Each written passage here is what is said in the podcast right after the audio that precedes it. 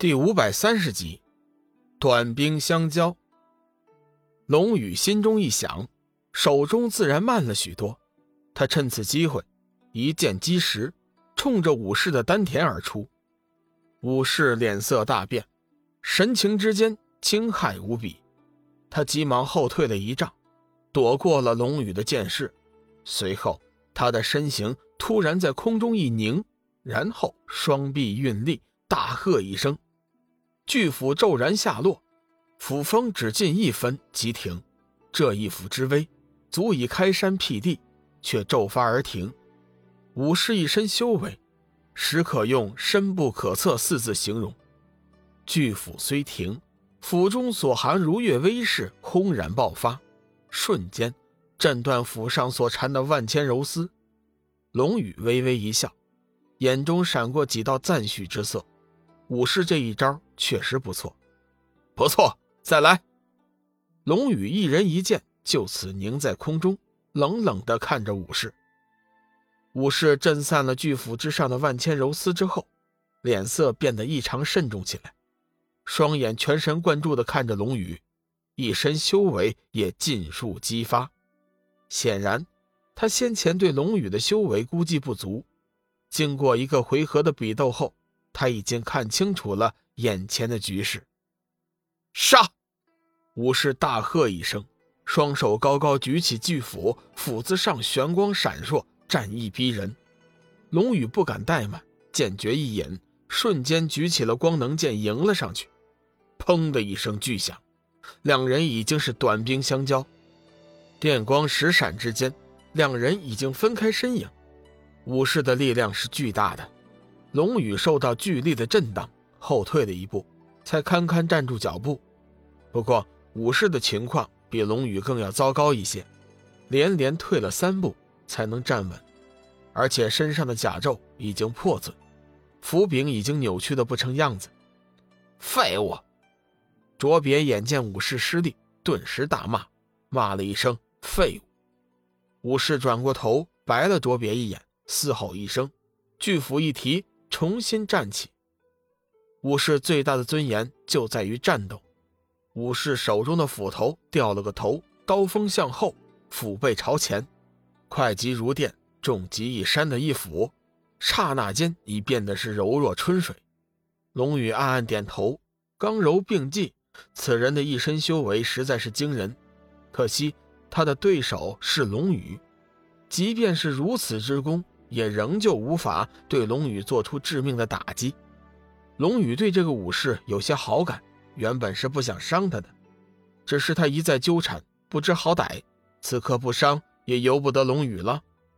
龙宇五指骤紧，轻喝一声，光能剑带起一圈剑芒，一剑向武士的眉心处刺去。武士暴喝一声，齐声如雷，向龙宇迎面而来。刹那间。破空呼啸之声不断，光能剑去势力缓一分。得此空档，武士已经反转斧锋，如电般的向龙宇当头照下。龙宇丝毫不惧，看着袭来的巨斧，双手扬起，以光能剑抵抗。轰隆一声，一股惊天的光柱冲天而起，武士的巨斧砍在光柱上，只觉斧子上传来一道凌厉无伦的大力，猝不及防之下。当即被击得向后，光华散尽之后，武士的上半身已经近乎赤裸，嘴角溢出一丝鲜血，身体微微颤抖，显然已经受了很大的伤害。即便如此，也是龙宇手下留情的原因。大哥，怎么样？大哥，你的伤重不重啊？大哥，我给你宰了这小子出气。武士一伤，周围的那群人顿时围了上来问候。关切备至，我没事你们都不是他的对手，他已经手下留情了，你们不要再去招惹。武士擦去嘴角的鲜血，对着身边的兄弟嘱咐。卓别闻言，顿时怒喝一声：“混账东西！作战失利，居然还危言耸听，乱我军纪！等回去之后，我一定将你重责。”众人闻言，顿时不满。武士寒声道：“总管大人，我们是你的手下不错，但是我们不是你的包衣奴才。今天的事情，显然和公务没有关系。我们有权不照你的吩咐去做。如果没事的话，我想我们应该回去皇城执法了。众人纷纷附和，表示支持武士的提议。卓别大喝一声：“你们，你们要造反吗？你们！”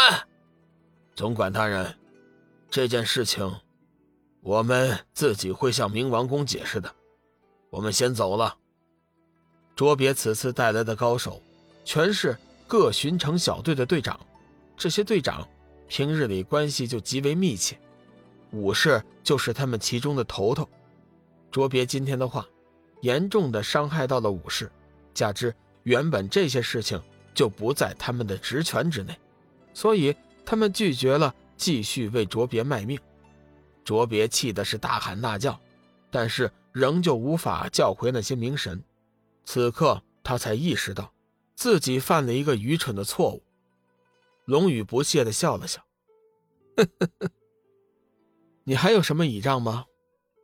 卓别有些心虚，急忙向幽梦求救：“小师妹，哎，今天的事情是我做的不对。”希望你能看在师尊的面子上饶我一次，以后我保证再也不纠缠你了。幽梦看向了龙宇，小心的问道：“小雨，我听你的，怎么处理我都没有意见。”幽梦可不想为了一个垃圾大师兄，把龙宇给得罪了。龙宇略微犹豫了一下，怒喝一声：“滚！你最好在我改变主意前，从我们的眼前立即消失。”卓别狠狠地看了龙宇一眼，以生平最快的速度离开了龙宇两人，只是眸子中依旧带着一丝不甘。幽梦感激地看了一眼龙宇，道：“谢谢你。”啊，没什么，我们现在就进入禁区吧。